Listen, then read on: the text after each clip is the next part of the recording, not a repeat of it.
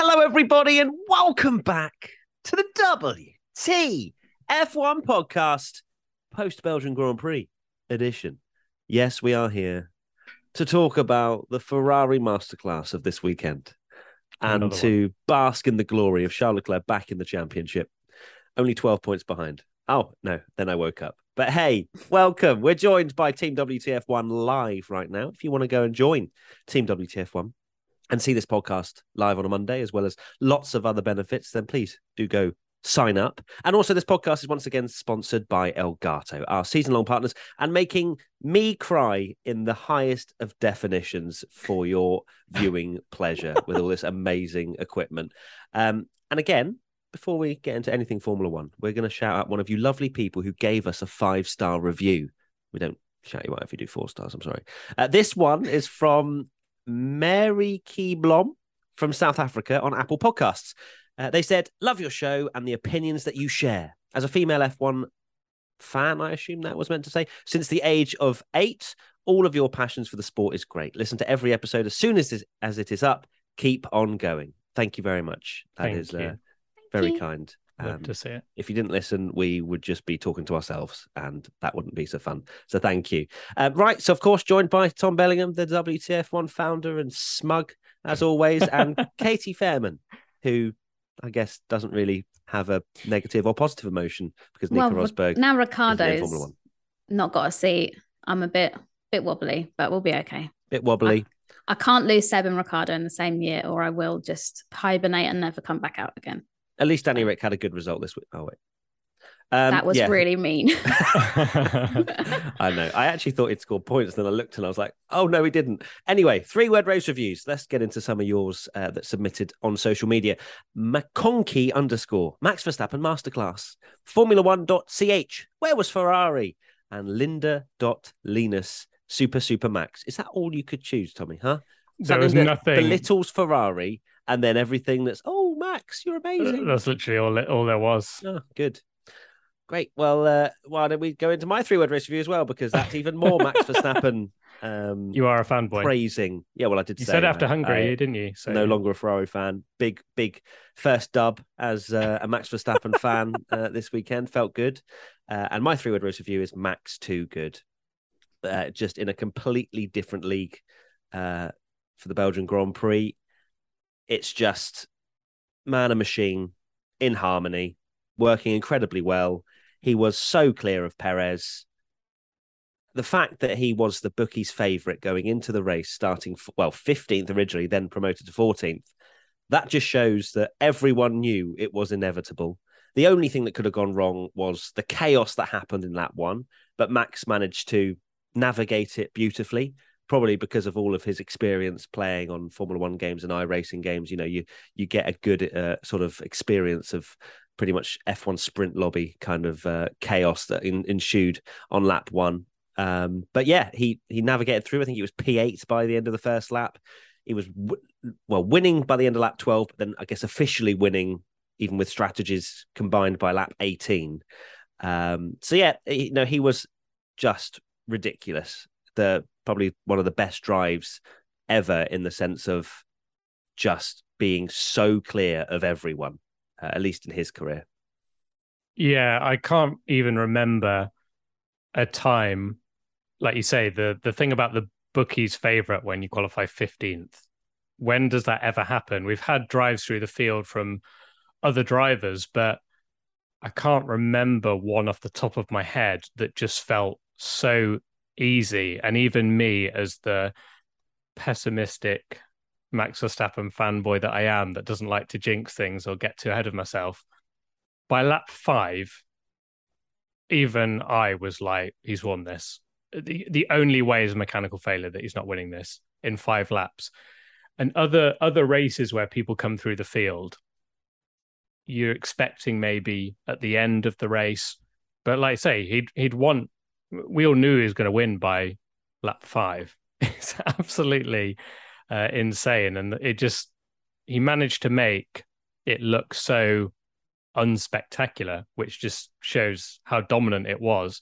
And yeah, it was a not the greatest of race races. Like one day we'll look back on it and it would be one of those things in the highlights package when probably when Max is retired, and we'll see how many wins and titles he ends up with. But it, that will go back as one of his races. Like you look back on the things that like Schumacher did and Senna and all this kind of stuff. It's like, wow, that race he absolutely annihilated the field.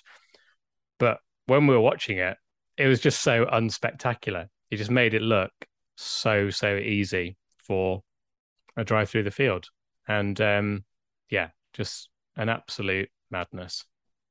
Was sensational drive. I really love seeing drives where they come from the back to the front. I mean, Lewis Hamilton in Brazil last year comes to mind and things like that. I think it's really an exciting challenge to spectate and to watch. But like you say, Max just made it look so easy. He looked like he was having a Sunday drive. He was just so dominant. And like even you know, him starting in 15th, like you say, Matt, progressed to 14th with um, Tsunoda's penalty.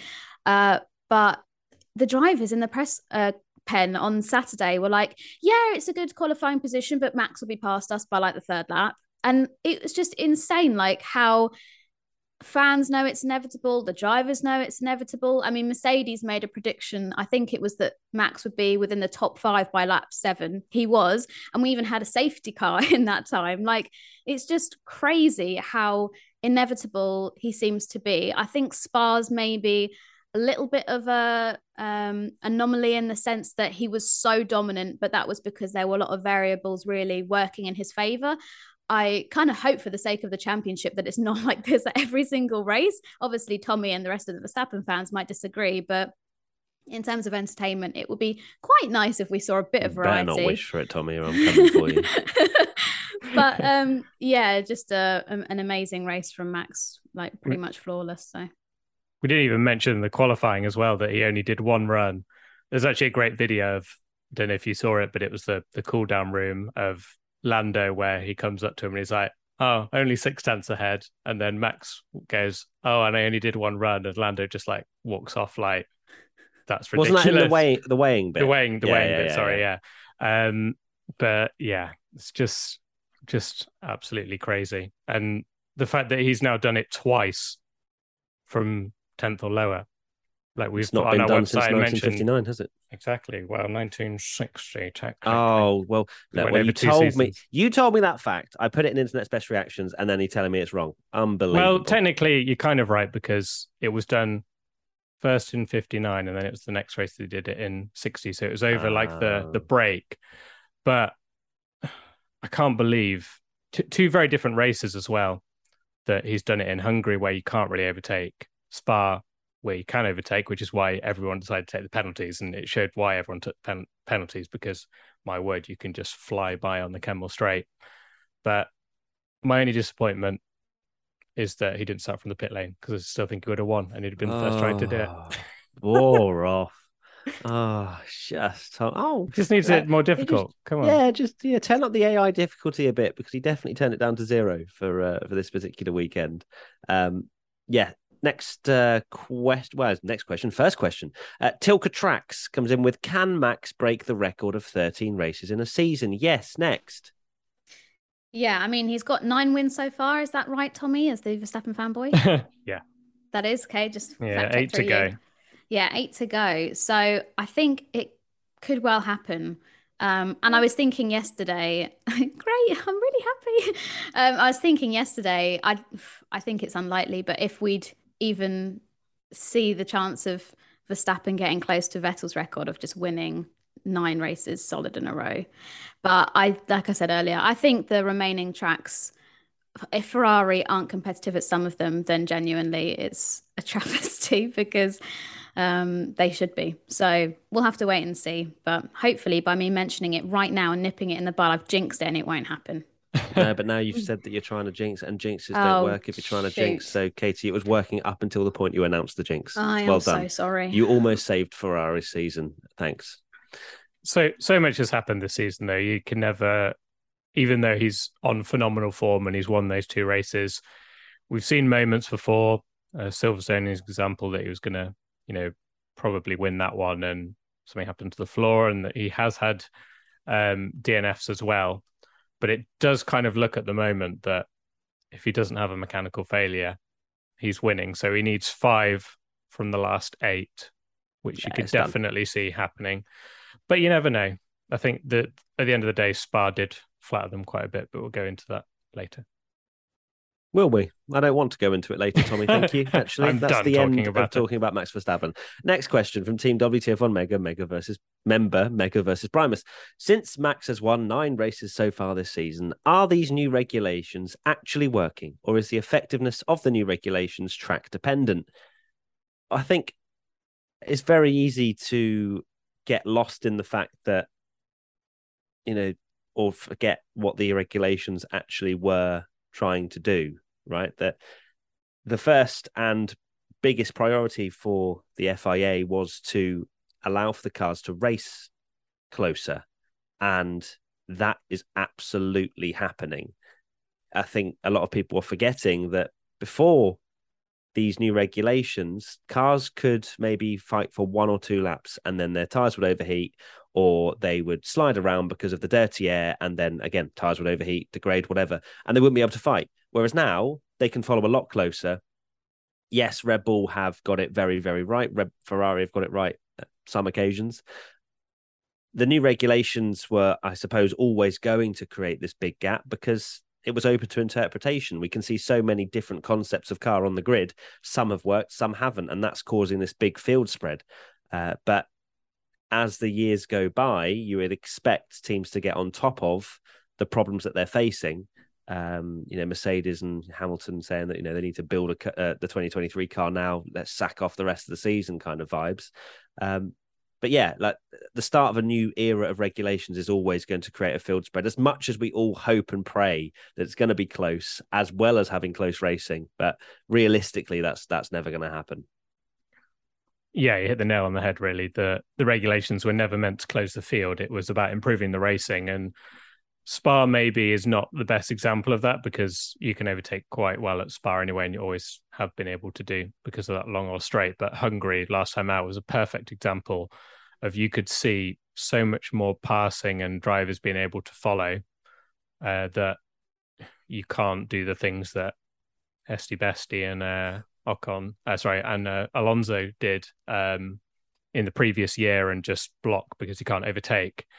The fact that there's been a lot better racing, there's been a lot of overtaking, and I think it's very easy to jump on the fact that we've had a completely dominant uh, race from Verstappen, and no doubt a lot of people will worry, worry that we're now in this new Red Bull are going to be the new Mercedes and Verstappen's going to be the new Hamilton. But at the end of the day, the like you said, Matt, the new regulations, someone will get it right. And realistically, if you think back to the last time regulations were changed in quite a dramatic way was 2014. And there's no way the Red Bull have had an advantage like Mercedes have had in 2014. Uh, Well, if they keep Let's- on their the journey of what they've done in Spa, then maybe the yeah, but let's be honest, if Ferrari had not screwed up, sorry, Matt, but if they hadn't, we'd have had a lot closer title fight. So it is actually they're not miles ahead. It, we don't go into every single we hadn't we haven't gone into every single race so far and think oh Verstappen it's a, it's a battle for pole between Verstappen and no one. Um, so it has been fairly close and um, yeah, I think the regulations naturally uh, the others will will catch up eventually, but the racing's been made a lot better, that's for sure. So it's good.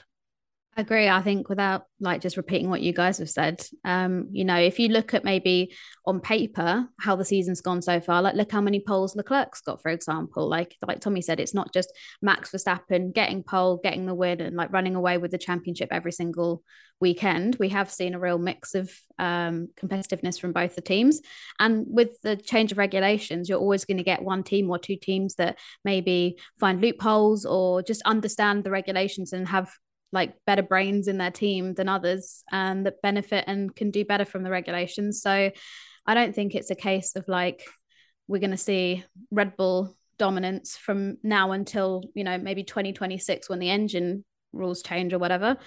But um yeah, I think that the regulations are, are working well in terms of like giving us better racing, better overtaking, etc. Um, so I'd say it's working in that sense of things. lovely. Lovely, Hopefully, lovely. uh, Rebel stop being so good. Uh, next question comes in from Disaster Class. but with a H, disaster class. Uh, what was the race the Red Bull car became the clear best this season? Because in Austria, it still should have been a 1 2 for Ferrari. I think you've answered your own question there, really. It hasn't been the clear best this season. Up until Spa, I think you, you can't really say that Red Bull have had um, an advantage like that. And yeah, it's been toing and froing a lot of the time. Ferrari should have won or at least got a lot more points from a lot more weekends. Don't make me go into it.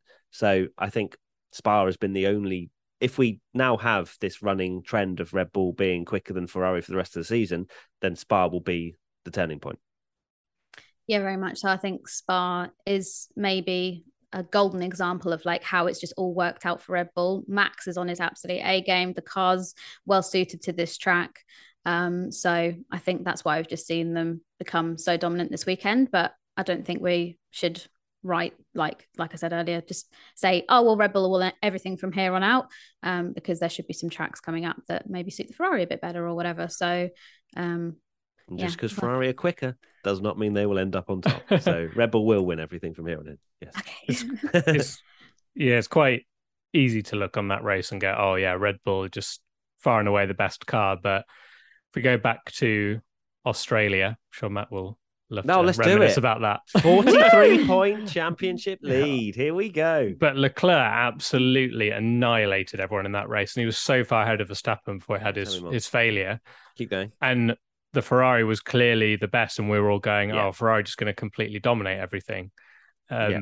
Which and they did, they didn't they? Uh, yeah, they did. And they now did. they're 198 points clear. clear. Yeah. Um, so Spa is a very extreme track. We've seen the strengths of Ferrari and we've seen, seen the strengths of Red Bull. And this track is Red Bull through and through. I also read something on AMUS, who said they're the techie guys. Uh, they mentioned that there were apparently bumps in the track that surprised Ferrari and Mercedes, so they had to raise the ride height of their car a little bit more than expected, which basically meant that Red Bull were even quicker um, which is explains the gap.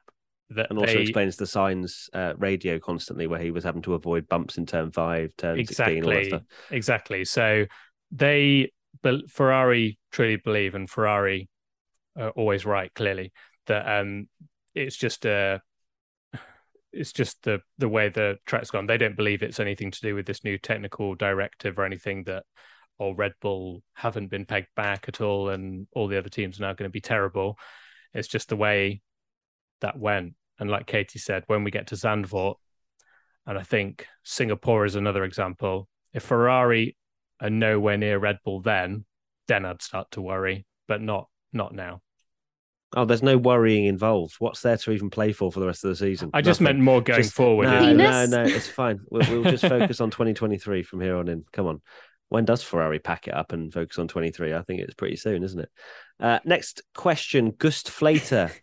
Should Ferrari and Mercedes give up the rest of the season and use it for testing the 2023 car? I hadn't actually read that question. I mean, you don't read the podcast um, sheet without telling me you yeah, don't read the podcast I know, right? Um, but it's nice. It's nice to have uh, pure reactions. Um, yeah, I think well, Mercedes are going to give up. I think Hamilton's already said that, you know, let's just bin it off and, and focus on 2023. And to be honest, I think probably Mercedes had already started that because they are out of it now. And it's a shame because it looks as though they've gone backwards rather than forwards. I know we are just basing it on Spa at the moment, but you know, is Hamilton going to keep his uh, win streak up in every season he's competed in? Um, I would hope so. I'd like to see him get one just so that can continue because uh, he's had a few brilliant drives this season, which could have easily ended up in a victory had it not been for Verstappen. Um, and Ferrari, yeah, bin it off. Honestly, just sack it off focus on 2023 now. Like you, even if you do get the car right for the rest of the year, your strategy team is great. Uh, so it just just sack it off, guys. Honestly, it's it's time to focus on 2023. Rejig everything. Get get your interns on the strategy wall. See if they can do a better job for the, the second half of the season. Uh, try and find a diamond in, diamond in the rough and fix everything that's gone wrong with Ferrari maybe including Binotto. There's a lot of talk as well about Binotto and is he the right man for the job? Um, no comment. Mm. Do, I don't know about Ferrari this race. Do you think people were maybe overly critical just because they're a bit of a, a meme again, or did they completely lose it, or were they just the slower car and they still got a fairly decent result? And Leclerc was quite unlucky with the um, tear off. Obviously, we'll go into the fastest lap shenanigans later, which was uh, interesting to say the least. But um, yeah, the the there's no point Mercedes and Ferrari kind of going really hardcore on the season, but then the regulations aren't changing that much. Um, it's not like last year where you go, oh, you put it all into next year because it's completely different, so you can get a big advantage. So at the end of the day, they just need to, um, yeah, there'll, there'll be a few few changes, but I think let's be honest, Mercedes in particular, I'm sure Ferrari as well will be thinking about 2023. Yeah, I think the term like give up, I don't think either team should just completely I like they should.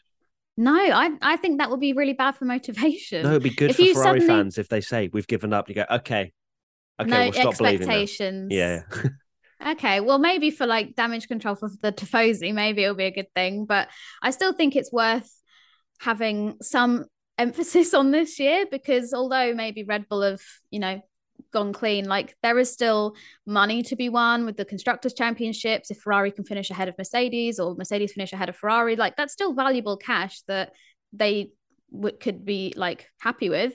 Um, and also, yeah, within the team, if you start a season, this is just from my personal opinion, um, but if you start a season on such a high and there's so much excitement around your car, if you've got to like the first race after the summer break and you've gone, do you know what, we're just going to pack it in, like screw the rest of the season, I don't think that's going to be particularly motivating within the team personally. So I think maybe like a 75, uh, 25 percent split or something like that. I don't really know. Like I tried to play F1 manager this week. I was shocking. So I have a newfound respect for all the team principals and all the F1 like man- team managers and stuff. But um, just personally, I think from a motivation perspective, maybe don't just completely give up. And also, can I just have a little mini rant? Because I haven't had one in ages. I'm kind of getting a bit annoyed at Toto Wolff calling this car undrivable because it's not undrivable. It's just worse than they're normally used to. Oh my god, it's so privileged. Mercedes are so privileged that I'm sure they said that that's the worst qualifying we've ever had, and they were fourth and fifth. I know. Like, I know they would benefit benefit from Every other benefit- team for the last seven years must be like, oh, jog on. Mm. it is like quite frustrating to like yeah like you say hear toto you know calling the car a diva or an s box i won't swear because i don't know what i can do on youtube and the podcast but um and yeah like you say the qualifying results are still like fourth and fifth and mercedes is still you know collecting a good haul of points and stuff like that so i feel like maybe toto needs to stop calling it undrivable and instead just be like we haven't made the best car in the world and that's annoying but hey ho sometimes the cookie crumbles that way you know um but that's my little mini rant there we go yeah. well, this is what happens when you're used to winning for so long. Yeah, you throw your everyone's toys got a the pram, target on their right? back When- apparently this year Well, they do because well. they're all in front of them. So, like, you know, not target target. Um, but yeah, no, it's uh, this is what happens when you win for so long. There's an expectation to win, and, and they're not, and it's not undrivable. I mean, try and try and get in the Haas, I suppose, uh, or the um, who was the slowest car this weekend? Would we say? Probably Haas. Yeah, Haas. Yeah, to be fair. Um, so yeah, it's it's just a bit, a little bit petulant, really, isn't it? It's just like, oh, come on, no, it's not undrivable, though, is it? No. George was chasing down the blooming Ferrari at the end of the race. Like Jesus. Um, yeah, cool. So, in a nutshell, Ferrari give up? No, maybe not. But to be fair, I, I would also say maybe it's good for motivation, focusing on next year because this year has been such a disaster for Ferrari, and they should be winning the world title potentially. But either or, I've- Um, I've- do you feel like they learn, not learn their lesson because obviously it happened with the. I, I feel like um, I feel like they were really asking Leclerc everything, and they were having yeah. all these discussions a lot more than usual to try and. They must have known a little bit what what's been going on because I they really made a thing of it. And oh my word, F1 TV knew exactly what they were doing, broadcasting every single little thing, by the Yeah. way, uh, to make sure that it was played out to continue that narrative. So, yeah, it was it was like they've kind of gone right. Oh god, yeah, no, we should probably ask Leclerc what he wants, but at the same time, they were like rolling out plan A to Z live on the radio. And they're like, well, Charles, would you like some fresh mediums to go through the field? Or would you like some fresh hards, perhaps? Maybe uh, lap 47. They, they properly went into detail, which you never hear on any team radio ever. So they were almost quite scared to make the call, which is almost a bit too far in the other direction, where you go, like, wh- there has to be some kind of, right, we think we're going to do this. Is this okay? Sort of thing, rather than well, we've got these options available. Uh, please. It's like when you play in the F1 game, they go a new strategy options available to you.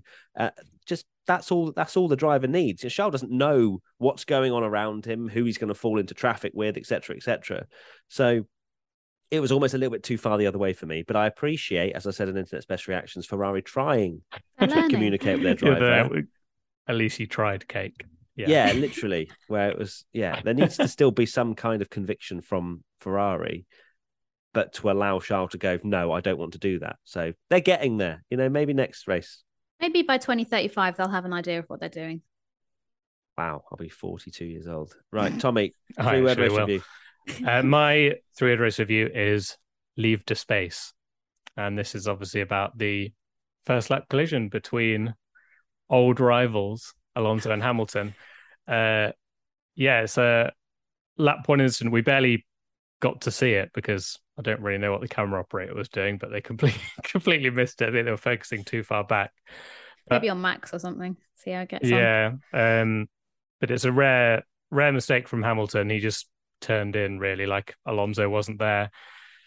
And it's I feel like the that corner at Spa is not too it's nothing like the corner itself, but in terms of it's always a disaster. That turn at Austria where as soon as you're going around the outside of it, you can't really run side by side yet people continually still try and do it and it never ever works i mean hamilton even had uh, a collision with rosberg there um, way back in f2 you saw drivers try and go side by side and they'd either crash or one of them would have to bail off onto the runoff because it's just too too tight of a corner and um, another thing was it was just a big shame that it killed a lot of the intrigue that we needed because I don't think Alonso would have got a podium because he didn't. I don't think he had the pace, but he was running in that podium spot. Hamilton probably would have given Sainz a bit more of a challenge. Perez was actually very, very fortunate that those two had that crash because he had a woeful start, and that just helped him massively because he ended up straight behind Sainz on the restart. And yeah, it's a shame because it killed quite a lot of the intrigue. But just to cover it, fair play to Hamilton for admitting it was his fault, even if Alonso was pretty savage on the radio. Oh, massively savage, but Hamilton did not care. Did not want. No. Yeah, a lot of reporters wanted to stir the pot and get Hamilton's initial reaction to Alonso saying he knows how to drive at the front, but he did not have any interest uh, in that. For me, I, I would go. I'd argue slightly against that, Tommy, in the sense that corner we saw work quite quite a few times during the race, and it was more the fact that a lot of drivers that sweep around the outside have a willing driver to not stick it up the inside. Alonso was never going to give that position uh, to Hamilton. He was never going to give it up, and I think Lewis maybe forgot who he was racing. Uh, but if you got there someone assumed, there, you look how close he was to the yeah, apex. he well. just assumed that Fernando would back out. Back out. Yeah. And and that's what a lot of times we saw. I mean, Esti Besti did a double overtake into that exact corner, went round the outside. Like it was possible. And we saw a, a bit of action, I think, in the midfield as well with Aston Martins and whatnot, where it did actually work out. But they have to be they they swoop all the way around the outside, and usually the inside car just kind of goes, you know what, fair enough. We'll get you. We'll get you back on the next lap. Whereas Fernando's going, absolutely not. I will be on the inside of the corner. It's your job to not turn in. And Lewis did, and he was you know straight up and apologized and said you know that was my fault and that's fair enough and we and we move on and there's been a lot of talk about why didn't hamilton get a penalty uh, for that particular uh, incident i i don't think it really warranted a penalty personally i think it was just a bit of a racing incident yeah he says it was his fault but you know you can still ha- lay blame on someone even if it is a bit of a racing uh, incident so and you know he he got his just deserves was it just desserts just desserts, yeah. Yeah. Anyway, not that penalties should have you know the consequence of what happens, but 100 percent every single time there is a level of Mm. consequence to yeah, it. the fact that in the rule Alonso's book still in the race yeah, and Alonso's still in the race. fine Hamilton's somehow. out. Hamilton, yeah. Yeah, That- and his car was relatively okay. Like I think if Alonso maybe had to come in and change a front wing and blah blah blah, like maybe there would have been a penalty there. But I think the fact that Hamilton was forced to retire from the race was kind of like, okay, well, you know, everything's settled, the scales are settled, so we won't issue a separate penalty for like N- Sanford. Not that that should be the case. No. but but, but it, it just so is. It's the clearest thing ever. Where you go, well, that's probably going to be a penalty if both of them carry on in the race. And there's damn, you know, because he did have a bit of a on, on one of his wheel winglets, didn't he? Alonso is uh, had a shaking um, wheel winglet on his front left, but apart from that, he was pretty much fine. Um, but yeah, I I don't, yeah, I'm not particularly for Hamilton getting some sort of penalty for that. No, I just like to also say, Tommy, I really like this three word race review because it's a cheeky little, you know, tip of the hat to uh, an iconic bit of Alonso team radio. um, but yeah, I think fair play to Hamilton for, you know, coming into the media pen saying, I've looked at the replays, I was at full. Ham- um, Alonso was in my blind spot, was, you know, what he said was the reason. Um, and yeah, the fact that some journalists, fair play, I probably would have done the same, kind of maybe stirring the pot a little bit, trying to get something out of Hamilton, see if he'll bite. Like that's literally their job. Um, but yeah, in one of them, Hamilton's just like, I don't care. And almost like a mic drop and just walks away from the end of the interview, um, which I also saw somebody share, and Hamilton liked it, which I thought was quite funny that he's, you know, seen that the Hamilton fans enjoyed that little uh, I'm out of here kind of vibe um, and walked off. So, yeah, I think it's just an unfortunate that one collision. Um, and yeah, like you say, sad to see Hamilton out the race because that would have added an extra layer of spice and excitement. Um, but unfortunately, he was at fault at that for that. So, He'd have beaten the Sainz as well. He'd have been on the podium. Yeah, probably would have been. Would have been ahead of Russell, and it would have been closer because the Mercedes looked very close to the Ferrari to say how much slower they were. One thing that was funny that I'll just mention as well is that the thing about Alonso, one thing that made me laugh when I watched the media interview afterwards is that he obviously went in on Hamilton, called him an idiot, said he can only drive at the front of the field. And then when the uh, journalists said, you know, you said this, he kind of backtracked. Uh, and it's a, an understandable thing. We say it all the time that it's in the heat of the moment. He's talking to his engineer. He doesn't think about the broadcast and he'll be different. And he'll be, yeah, I know. But, but- yeah, I know. But he'll be different in the media. I'd be a bit more calm and reserved. And then he said that and then went in on Ferrari in the media pen, calling their strategy terrible. So, uh, Did they say terrible? brilliant. I thought it was surprising. yeah, he just or- he just he, he basically made a ch- cheeky comment about them. So, yeah, Alonso being Alonso, you love to see it. He's just a character, and my word, even though it's the worst decision, one of the worst decisions ever for him to go to Aston Martin, thank goodness he's getting a multi-year contract because we need him in F1 for a long time because He the makes my drama, job very Mick, I just love it. Mm, he's he's very click worthy, isn't he? Uh, would Yeah. you have given Hamilton a penalty for that racing incident? Tommy? Mm, No, I think I feel like uh, he got he got his own problem by Okay. essentially DNFing. So uh, I know you can't take consequence in, like you say, but I think a grid, a grid penalty would have been too harsh. Uh, so Benjamin Del 10, did Lewis give enough space and not know he was there, or did he cut him off? Well, yeah, I think we kind of just uh, answered that where, well, he didn't give Alonso enough space and uh, pretty much owned up to it. So we'll move on. Katie, what's your three word? Oh, I can see what it is. Let's see how you let's see how you say this.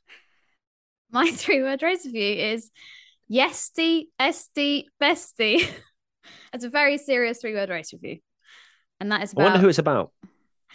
Well, it's actually about Fernando no, it's about Esteban Ocon. Um, and I thought he had a really lovely weekend. So I wanted to cheer about it. And yeah, decided with Tommy yesterday that that was going to be the three word race review. So I hope everybody enjoys that.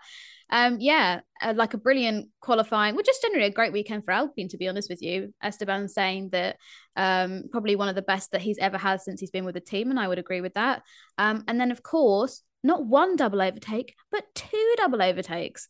So um, a really good uh, display of his talent this weekend. And uh, yeah, I'm very happy for him. So there you go. There's my little Esteban Ocon praise corner, and we can talk about something else if you want. no, we'll probably still reflect on it. Um, yeah, Esteban was was very good. Yeah, he um, those overtakes were were brilliant, and I think he was very uh, happy with himself as well as you say in the uh, media pen afterwards. So yeah, he he deserves the plaudits for sure. Um, thought he finished seventh in the end. Yeah. So uh, yeah, yeah, it was. Yeah, P seven, and that's from from the back. So yeah, really good drive and showing that he's got some some skills. I don't know what more to say. He was he was very good. Yeah. I felt like it was going to be another one of those races where, despite him starting last and Alonso, I was all being like, could Alonso lead at, at the first lap? That Ocon looked like he was going to beat Alonso in the race again at one point. That he was kind of closing in, but the two double moves were epic. And actually, the one that people will remember, and I see the one going on socials, is the one on Vettel where it's very reminiscent to the Mika Häkkinen Schumacher one from Spa in 2000. Don't but for me, Zonta, the poor, Zonta, poor, poor Zonta. the only thing he's remembered for is getting being part of that move. But oh my word, the the move on at the bus stop actually for me was the better one. That was a beauty. That was around good. the outside. Yeah, that was quality. With so well Ricciardo done. And Latifi, that was a sexy move. Call yourself down, Katie. really, really, really loving that one. Well, done, well done, well done, Esti Well done, Esteban. Uh, question from Warthsa. Seeing the pace of McLaren and Alpine this weekend, do you think Alpine is the fourth team until the end of the season? Well, I think they're going to be stronger than McLaren for the rest of the season. Yeah, not necessarily going to be stronger every single race, but McLaren, they escape a lot of criticism, in my opinion. Uh, and Tommy is of the exact same uh, and it was actually his opinion that I was like, yeah, that's a very good point, Tommy. Um, so I am just back, backing off of uh, off of what you're saying, but I yeah, McLaren pretty terrible. Danny Ric was running in a reasonable like ninth for a while, and then he just disappeared, and I think he had to pit again uh, at the end of the race. But yeah, Alpine looked really strong. I mean, the fact that Ocon can start from the back and, and finish seventh, Norris started at the back and finished twelfth, I think. Uh, so there is a, a, pace differential between the two, and I think Tommy's going to have to be buying a lot of Alpine merch uh, come the end of the year. Buy the Fernando Alonso much; it might be discounted. yeah, that's true. Actually, save myself some money. I wonder if Piastri is regretting that tweet now because Alpine, yeah, they look the better the better package than McLaren right now. You're right. I don't think McLaren get enough criticism for how awful they've been this year. Everyone laughs at Ferrari, but realistically, where where are McLaren? They're meant to be this top team as well that not only haven't built a car that's good enough, they seem to be doing poor strategies. Their car, whatever setup they had on that car, oh my word, they they made it look like when Daniel Ricciardo had the DRS. I think he had the wrong wing on or something anyway. But McLaren with the DRS looked like they didn't even have DRS it looked so slow, and they just seem to be going backwards. It's just really poor, and I think Ricciardo's deserved the criticism that he's got because of he's not been performing very well, and Lando's got that car to where it really shouldn't be in the title, and. I still don't know how Lando's there in the championship. He should not be ahead of both Alpines. It's it's crazy that he's done that. But Ricciardo being poor and all this Ricciardo drama is such a good distraction for McLaren about their own poor performance because I don't think enough people are talking about it.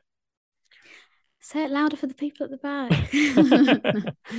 no, it's true with Ricciardo. So McLaren bought a load of lower drag parts, including a new rear wing. Um, and Ricciardo's had a problem which had to be changed on Saturday, and they only bought one per driver. So he had to go um, for another wing, which was higher downforce and made him much slower, which once again is kind of just never really talked about. Um, but yeah, I agree. I think McLaren's well, the car apparently is just incredibly difficult to drive. I know Norris has been able to, like you say, get it in some really good positions, like the podium in Imola, which still seems absolutely crazy looking back that he managed to achieve that with the car that, you know, at the start of the season, like in testing, it was just terrible. So fair play to Norris for that. But yeah, just a really disappointing year for McLaren. And like you say, I feel like it's not really talked about because everybody kind of piles into Ricciardo and says, well, he's washed and blah, blah, blah. Um, but generally, the package McLaren have got isn't great. But then with Alpine, they too have made some pretty shocking strategy calls so far this year um, or not had things quite right when it comes to Fernando Alonso, for example. So I think they both have their pros and they both have their cons. But if I was to, at this moment in time, say who I think would finish fourth, I think Alpine might just have the uh, the edge over McLaren. Agreed. Definitely. Also, Absolutely. Uh, one thing I think it's worth worth adding is that race for me was the perfect example that we're not getting a midfield podium because the fact that the, the two of the cars started at the back. Hamilton got yeeted out, and they're still not even close, are they? Absolutely nowhere near to getting uh, an Alpine Alonso or a McLaren or anything on the seconds off the lead. Yeah, absolutely no chance that we're getting that. Well, game. Uh, Kill those hopes and dreams, baby yeah, girl. Well, I mean, I'm still waiting for a bit of rain or something. You know, some craziness. That's what I'm. A bit of Bottas bowling. Singapore. You never know. You never know. Um, this isn't an, a question, but I think it just is worth mentioning because we haven't. You know, we're all yesty yesty besties, but I think we also need to give a shout out to Pierre Gasly, who started from the pit lane and finished P9. Um, I think that is a, a brilliant drive from Pierre, especially considering how bad that AlphaTauri has been uh, this year, uh, and to drive that pretty dog of a car to to two points is uh, yeah very nice. Heavily Lucky heavily job. rumored at alpine now as well that he might have a chance. And if you're an alpine boss watching that race who are you going for? Gasly ricciardo or mick schumacher?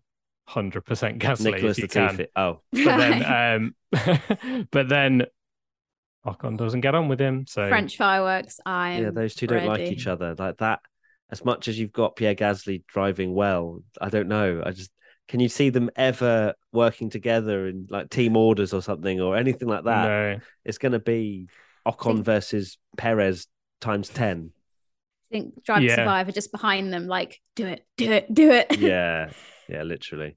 Um, but who knows? I mean, Alpine aren't in exactly in a strong position right up. now. You never know or they'll just get Piastri, which apparently is the thing today. They're going we'll to the CRB, out. aren't they, to find mm-hmm. out what the mm-hmm. contracts are saying.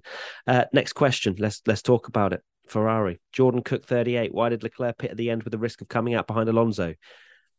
Well, okay, for this, for this, I'm actually not going to go in on Ferrari because I am of the opinion that fair enough. They were in fifth. They had a 19 second gap to Alonso. They put softs on. And for me, I I, am not particularly angry with them for doing that because like you, you take a risk. They had they came out on fresh softs. Alonso was easy pickings, so at the end of the day, it was just a bit of a risk to try and make it happen. And I mean, it's kind of pointless. But then again, one point might well have been what might well be the difference between second and third in the constructors if uh, they're fighting Mercedes, which may well be uh, the case coming into the season. Um, the problem, obviously, is Leclerc speeding in the pit lane. Now, I guess when you take in all the factors, maybe maybe you can blame Ferrari slightly because of this burnt sensor that was in the you know that was gone on the front right because of Max Verstappen throwing a banana skin uh, of his uh, tear, tear off visor into it. I mean, come on, Tommy, like yeah, yeah you, were, you were eighty points clear at that point. Why, why, why, you got to do that? Cruel. That's quality. Um, but yeah, so for those that don't know, Max Max's tear off got stuck in in Charles Leclerc's front left uh, front right tire, so then they had to pit and get rid of it basically, uh, and then that consequently burned a sensor or something, which then meant that mm. it was slightly off in terms of how they measured speed or something. His... And not sorry, go on. I was going to say, and not only that, but Leclerc sped in the pit lane by one kilometer an hour. One kilometer.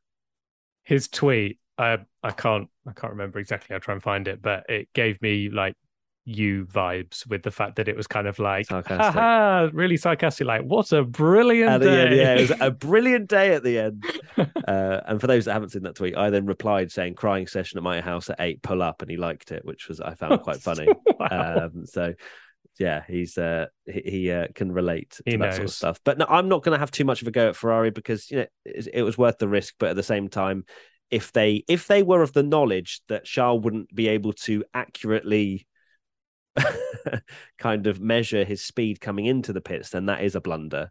But they have a backup sensor which apparently wasn't fully calibrated or something. So, I mean, it would Uh. suggest that with one kilometer an hour over the speed limit. It's just, it's just at the end of the day, another bit of Charles Leclerc bad luck, um, and it is what it is. We had to get a Is- Charles Leclerc sympathy corner in here somewhere, right? Like it just had to Um, happen. what were you going to say, Tommy? no, go on, you go. Okay, I was just going to say, I think it was a risk for Ferrari to pit him. And, you know, despite Alonso's cheeky comments, like it is fact that, you know, the pit stop wasn't even that slow. And yet it was very obvious that he was going to come out extremely close to Alonso.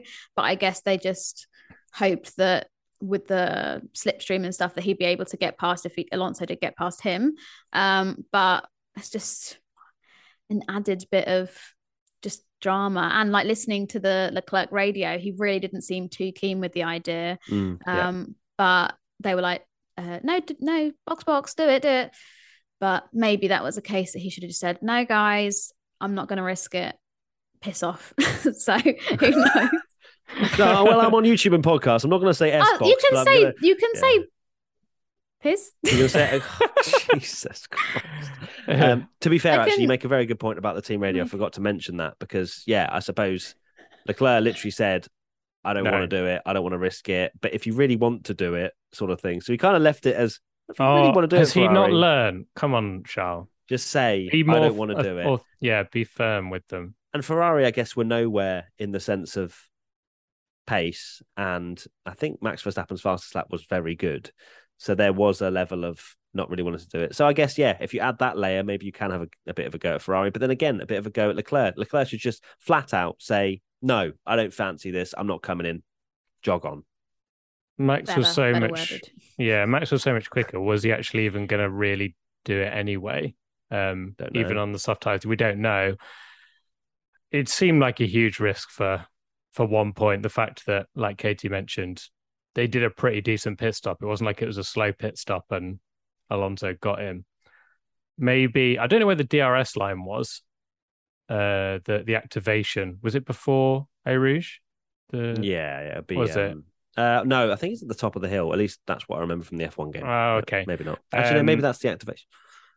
I'm trying to remember because. I'm wondering. have a I, look. I know this is like big brain, but I'm wondering if Charles essentially could have slowed down, let Alonso through, got DRS. I feel like that's something that Alonso would have done if he was in that position where he'd have got DRS and then he could have just passed him straight away with DRS. What, let him through before Eau Rouge? Yeah, and then I guess it's get the dangerous. The, the it? DRS detection zone is yeah just before Eau Rouge. Just before Eau Rouge, yeah. And then the activation is just at the top of Yes, Gladiola, yeah, yeah. yeah, so let him let him through, get in the slipstream, get the DRS, breeze past him, and then you've got a full lap without him being in the way. But that's that is kind of that's a lot of thinking to do, and it's one of those things in hindsight, isn't it? So yeah, it just seemed like a big big risk from Ferrari. but also it just trying sums up to- their season. Trying to it? play DRS chicken with Fernando Alonso before Eau Rouge. Are you sure? Yeah, Alonso knows a very exactly good point, actually. I think I think Alonso was probably trying to do the same thing to Charles anyway at in the first corner. When he that would have been locked so up funny. at turn one, did you see that? He went a bit wide. He wanted Leclerc to go through. He did. 100%. hundred percent. But yeah, it's just. Oh, I watched the Channel Four highlights, and um, Alex Jacques was just saying that epitomizes Ferrari's season. Really, that they're so far behind in the title. Leclerc's gone in to get the fastest lap point, which normally is the easy, free pit stop for the worst of the best cars because there's such a huge gap not quite done it right, messed it up, sped in the pit lane anyway, so didn't get the fastest lap anyway, and lost a. It's just so Ferrari, isn't it? It's poor guys. I would probably lose my mind a bit more about it if uh, the gap wasn't 96 or 98 points. It was like Uh, 25, 24 or yeah. something. Yeah, Well, yeah, in terms of like the actual difference of, of mistake, like it doesn't matter really at the end of the day, unless we look if they lose the second place in the championship by two points, then we'll know where where they lost it. But um, yeah, again, I think you know we keep saying there is a there is a level to it where it's Charles' uh, prerogative to tell Ferrari no, especially when he has voiced his opinion Um, he really needs to just tell them to to jog on, um, but he hasn't done it yet. Uh, Team WTF1 member Ham Gammon. Do we think it's time that visor tear offs need to be rethought? Not only is it littering, it costs drivers teams points and money. Apparently, Seb keeps them in the cockpit. Of course, Of course, he does. Yeah, Seb. Yeah, Seb's Seb's a hero. Gee. Um, I haven't given visor tear offs much thought, to be honest, and it hasn't really. Ever come of ever. Yeah, it's not really been a problem, uh, too much at least. Uh, about the not only is it littering, I'm sure they get picked up after the race, uh, either by fans taking them home or uh, by the marshals and, and things like that. So I, I don't really think there's much to be said about visor tear offs personally. This to me screams peak driver dominating. We have to find ways to.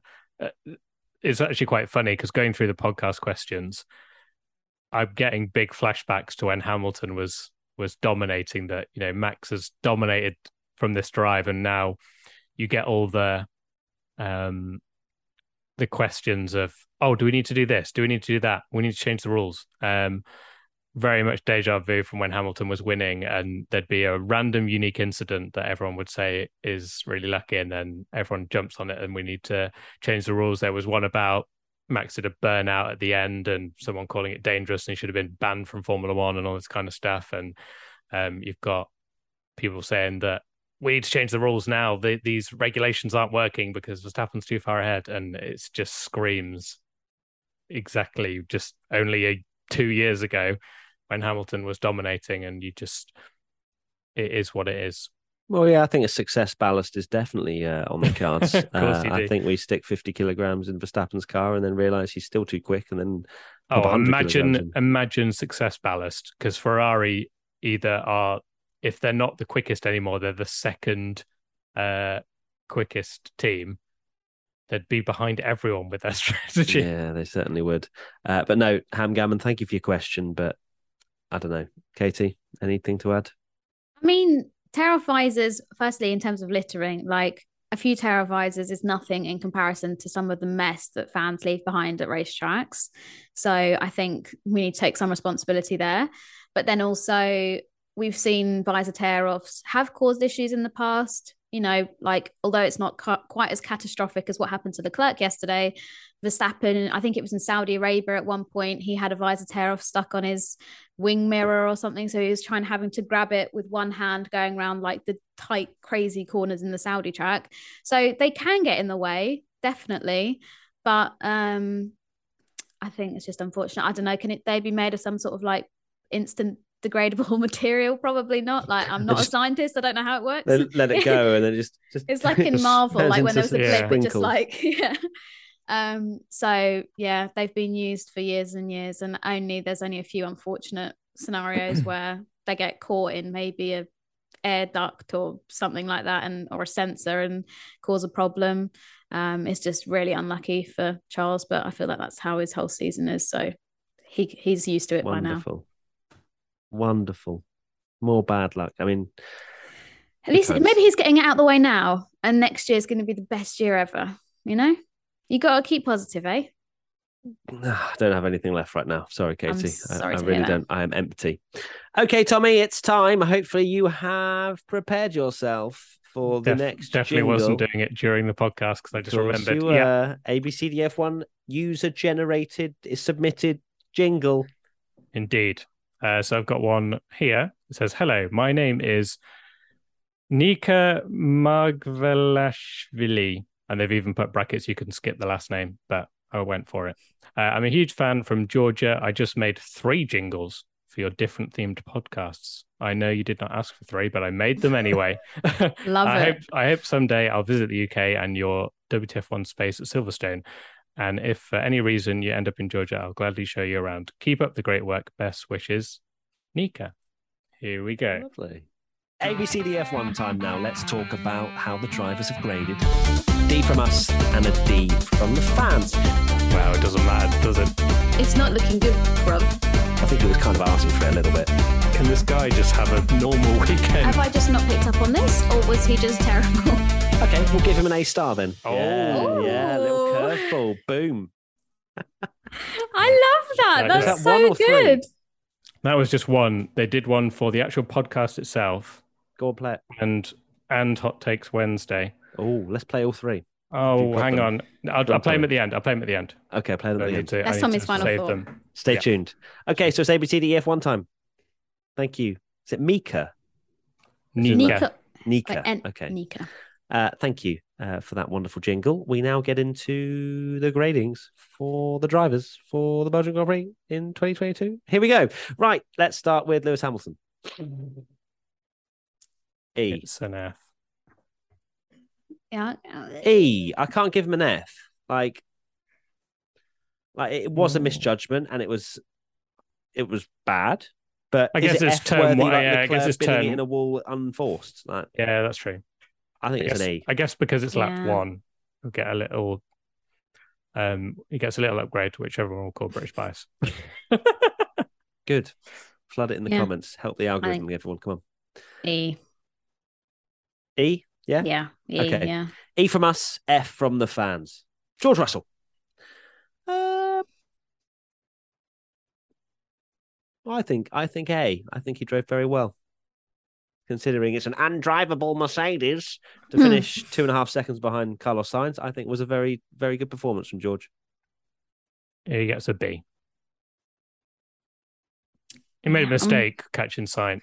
That's he true. ma- He did He make made a small mistake, lost six Yeah. tenths, and you're gonna, you're like, nope, he's washed. No, I'm giving it A. Mm, maybe, yeah, maybe an A. Maybe you swayed me there, Matt. Because yeah, he Nice. was. Oh, okay, trying, right. guys. He finished 29 seconds off the lit, like in a, in a Yeah, like, in a Mercedes, In a it was Mercedes. so slow. Yeah. Yeah, there's been. It Mm. was quite slow and quality. Yeah. Yeah. Why not? Cool. agree.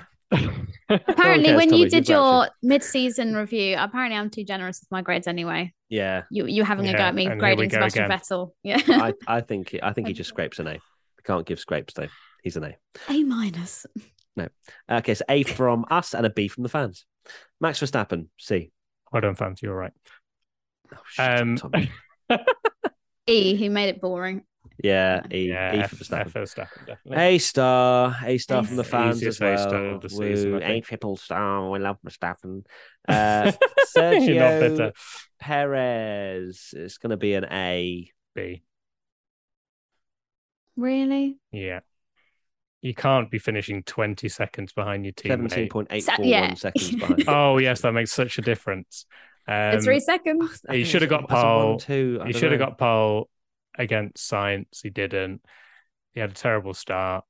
If he'd have got into the lead, he might have been able to at least have a a chance where he there would have been team orders, and then he could have claimed that he was quicker and won the race. So no. No, there, there was that conversation would never have happened. I mean, Verstappen was in another league, but no, I mean, fair enough. Look, you're allowed to be again one grade lower because. but I, I'm I'm still sticking with an A because uh, he did show some really good pace uh, at times and and caught past Sainz, got a one two. Like I, I don't think that deserves a B personally. Yeah, I'm going to go for an A shock. But I love that Christian Horner, after qualifying, was like, well, actually, it is in our favour that Checo starts P2 because, you know, it says in the record books it's a better pass, place to start. So, yeah. That's what they were both four doing and. I agree falling though. off the track. Yeah, yeah. I and agree lost though, four his- places at the start. To be fair, his start was shocking. So, horrendous. But then he just wanted the slipstream up the hill. I think uh, he, he thought the P5 was really the the, the- Yeah. the Big slipstream. he And actually knew- knew, he knew that, that Alonso Alonso and and Clash was yeah. Yeah. They were like, oh no, don't want anything to do with Hamilton and Alonso. I'll stay behind them. Um, Sorry, yeah, big A, brain a, a for A for A star predicted the future. Okay, so an A from us, Tommy's grouchy, and an A from the fans as well. The fans were correct. Right, uh, Charles Leclerc. B. It's hard to know how he'd have done without the Yeah, tear B. off. So B. B. yeah, B. B from us and a B from the fans. Carlos Sainz. A. B. Love you guys. Your face, facial expressions. Why have you graded those things? because he actually beat his teammate and didn't finish miles behind him, unlike Sergio Perez, and you're going to give him the same grade. But okay, Okay, fine, fair enough. A. God, Jesus, sassy Tommy, come out, come to play. No, I think okay, yeah. A. To be fair, I did say in the Twitch watch along that it's probably one of the only weekends where Sainz has shown probably the similar, if not maybe slightly faster than Leclerc. Uh, so yeah, I'll give him an A, even though he finished 26 seconds off the lead and finished started on pole. I'll go with an A as well. Cool. Because A from us. and a B from the fans. So wow, Tommy's switched now. He's now now generous generous grader. and uh, Uh, Spanish bias. Spanish Lando bias, yeah. Lando Norris, C. C. yeah, yeah, C. Yeah, C from us and a C from the fans. Daniel Ricciardo. C. C as well. He got mugged off finished with wing. fifteenth, but got got mugged off. Uh, C. Uh, Fernando Alonso, A. A, A. and an A from Yeah. the fans. Oh, sorry, I don't know if I said that Lando and Danny got C's as well from the fans. Uh, Fernando Alonso, A from us, and an A from the fans. Esteban Ocon, A star. Yeah. It would be rude if I didn't, if I made him my three word race review. Yeah, yeah. I think He finished 2.4 seconds off Alonso. I know Alonso was carrying a little bit of damage, but I think that was still a, an incredible drive from Ocon. got to give him that star for the double overtakes as well. Whoop, whoop. A star from us and an A from the fans. God, you stingy, Oh. stingy people. Uh, Pierre Gasly. Oh, that is very Oh, close. this to is an A, A I'd star. get A isn't star. A A star. star. Why not? A star Pit lane to points. Love to see it. in an Alpha Tauri. Yeah, A star. Yeah, yeah. The AlphaTauri is woeful this year, isn't it? Yep, A star from us and an A from the fans. God, you really were waking up. Are you than sure me. this isn't just Tommy's grades? Yeah. Uh, Yuki Tsunoda, Oh. 13th. C. D. Yeah, considering what Pierre managed, I'm tempted to go for a D. But I suppose it's only. Mm, maybe I'll You go did for start at the back as well, I guess. I'll go for a yeah, C, actually. Uh, C from us and a C from the fans. Uh, Sebastian Vettel, A. What's really funny, right, is that when, when we did the mid-season rankings, um, we were like, Sebastian Vettel's really high, and we thought, oh, we're giving him too good a grades when he does well in Aston Martin, but he's getting an A for this because he was great. He was. Yeah, he was genuinely great. I got given the blame for why he was so Yeah, it was your fault. I didn't have any say in it. I was just listening to it on the bus, being like, "Oh, they're blaming me for that." But yeah, I'm going to give him an A. I don't care.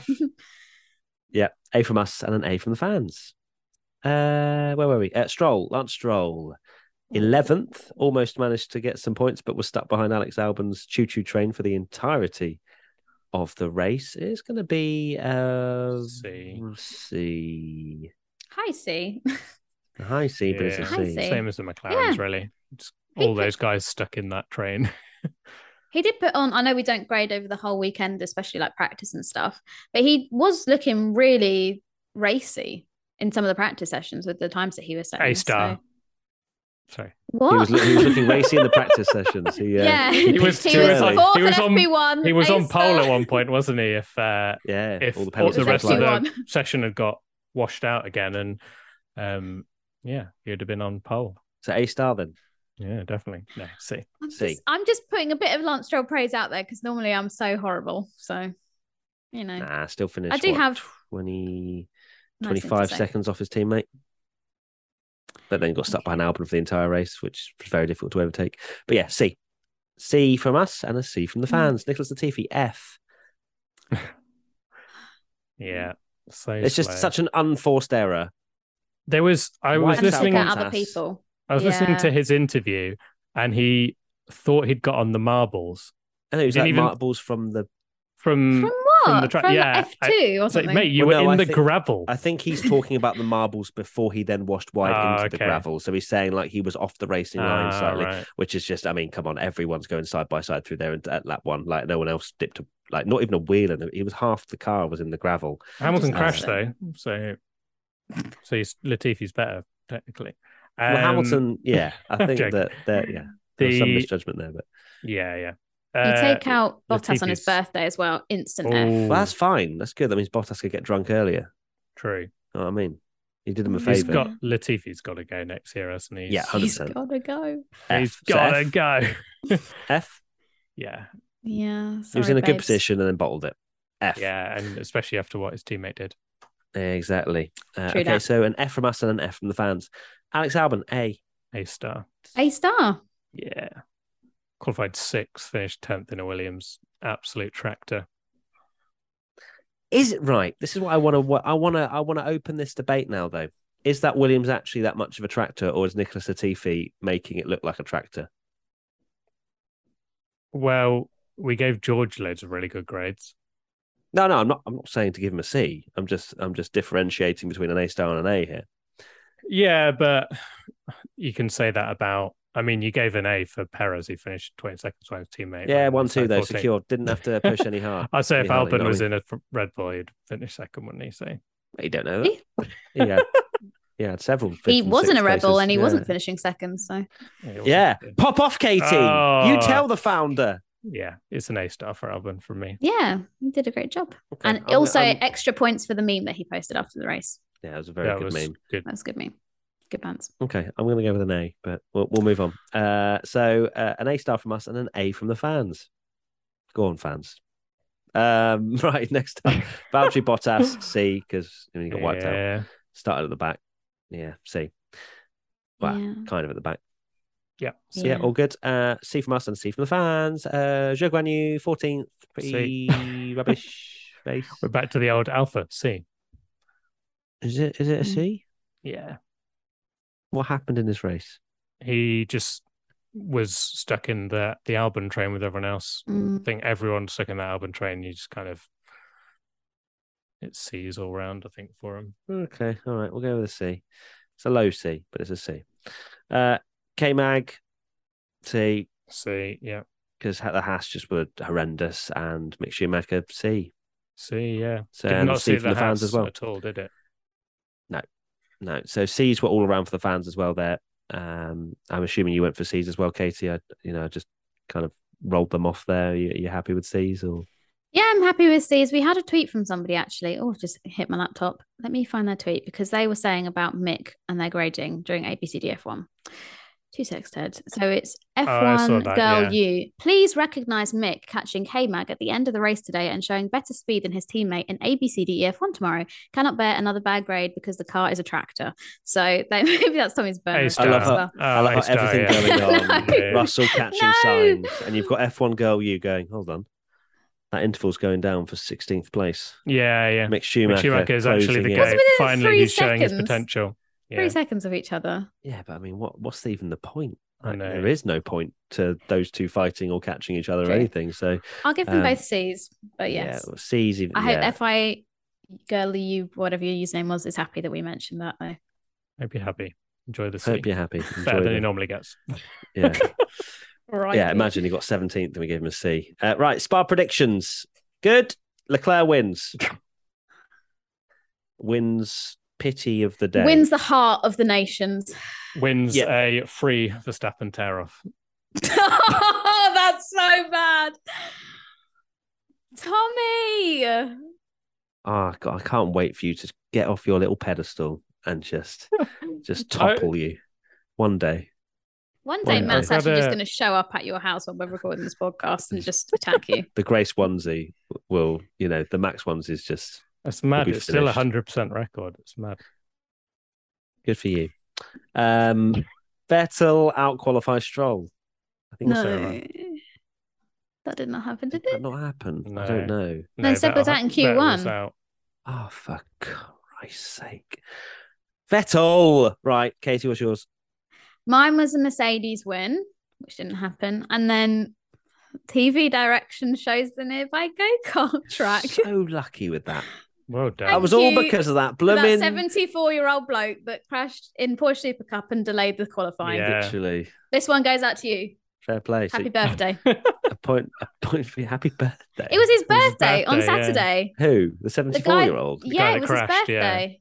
What a bad birthday present. I mean, how Thanks, you long got me a was point, babe. to be fair, race? he's By the way, probably the his moment. Like he essentially influenced the F one weekend. influenced F1 weekend. Who could have and said got me a point. So love you.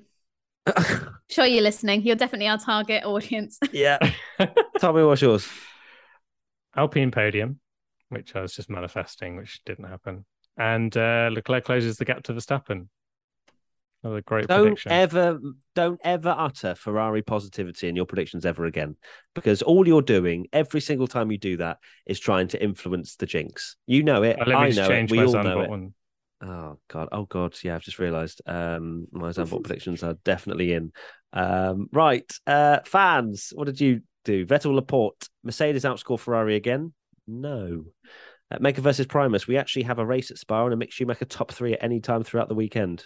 I don't think that happened. I'm sorry. Yeah, We're not we're not counting Mick not going out in first first, out the pit FP1 lane, or whatever. That doesn't count. I'm sorry. Uh, and Alan Giola, Perez doesn't make it in Q3. That didn't happen either. So wow, we got one point, and it was Katie saying about the go kart track. That's the only thing that, that happened. Okay, Zandvoort predictions. Tommy, you go first. No, you go first. What's in your box? No, What's it, what does it nothing's, say right now? nothing's in my box. It's gone. Uh, Tommy, go for yours. Leclerc pole, and Norris best the rest. Hmm, Katie, interesting. I'm going to say mine really slowly to help Matt out because he's. You cannot have that. I'm sorry. I'm going to rule yeah, out I now. agree. You cannot have Red That's Bull a, fastest. that's a Katie because. I was going to have that, and then I decided. not Oh, to. so it came into your mind as well then. Thank it you very did, much. I didn't type it out. Oh, I went oh, fine, well- actually in terms of Red Bull, only one Red Bull to finish the race. So there we go. and Alfa Romeo into Q3. That's my Ooh. predictions.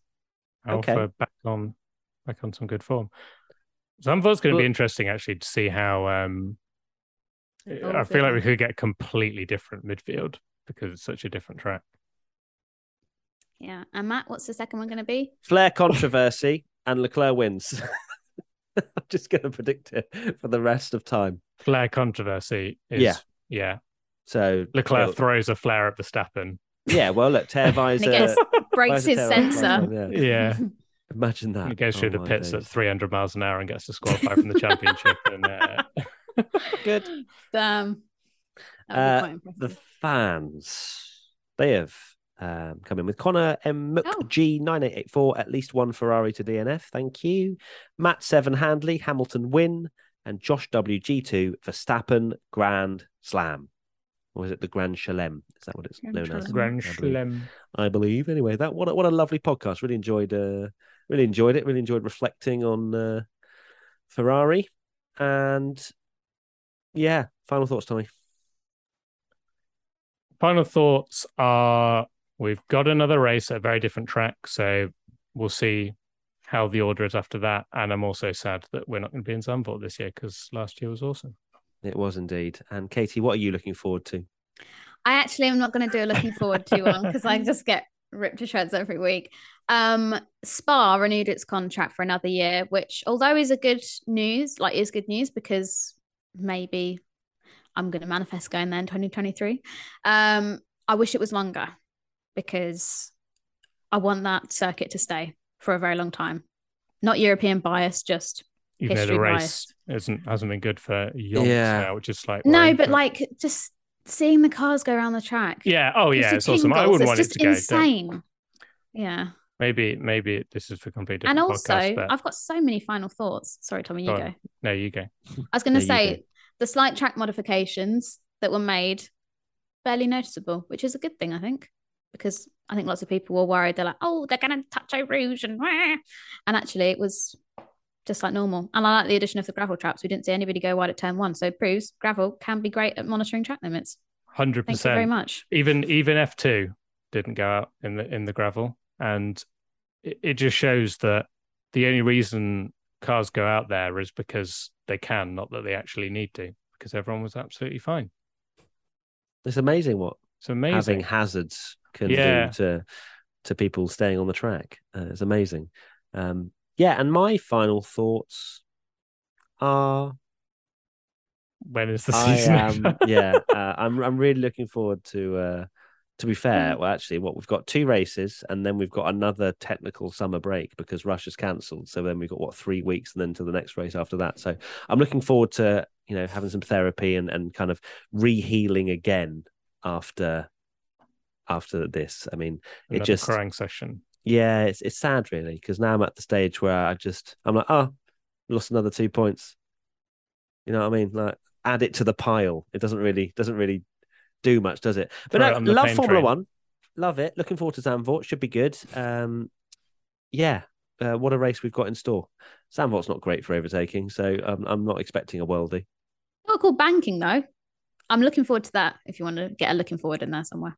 Oh, and also. I was also going to say Spa. Yeah, we haven't had a banger in a very long time, but Spa is such a good looking track and so cool to watch the cars go round that it kind of makes up for the lack of great racing. But Yeah. yeah, I think there definitely I needs like to be a tweak with with maybe DRS zones and whatever. Even yeah, even you like practice, which is is something. Uh, if you say that, that's a big.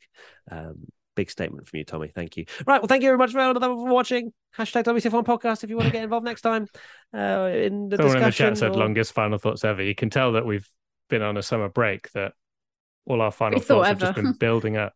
yeah, been building up, and uh, now I want another summer break. So thank you everybody for watching and listening.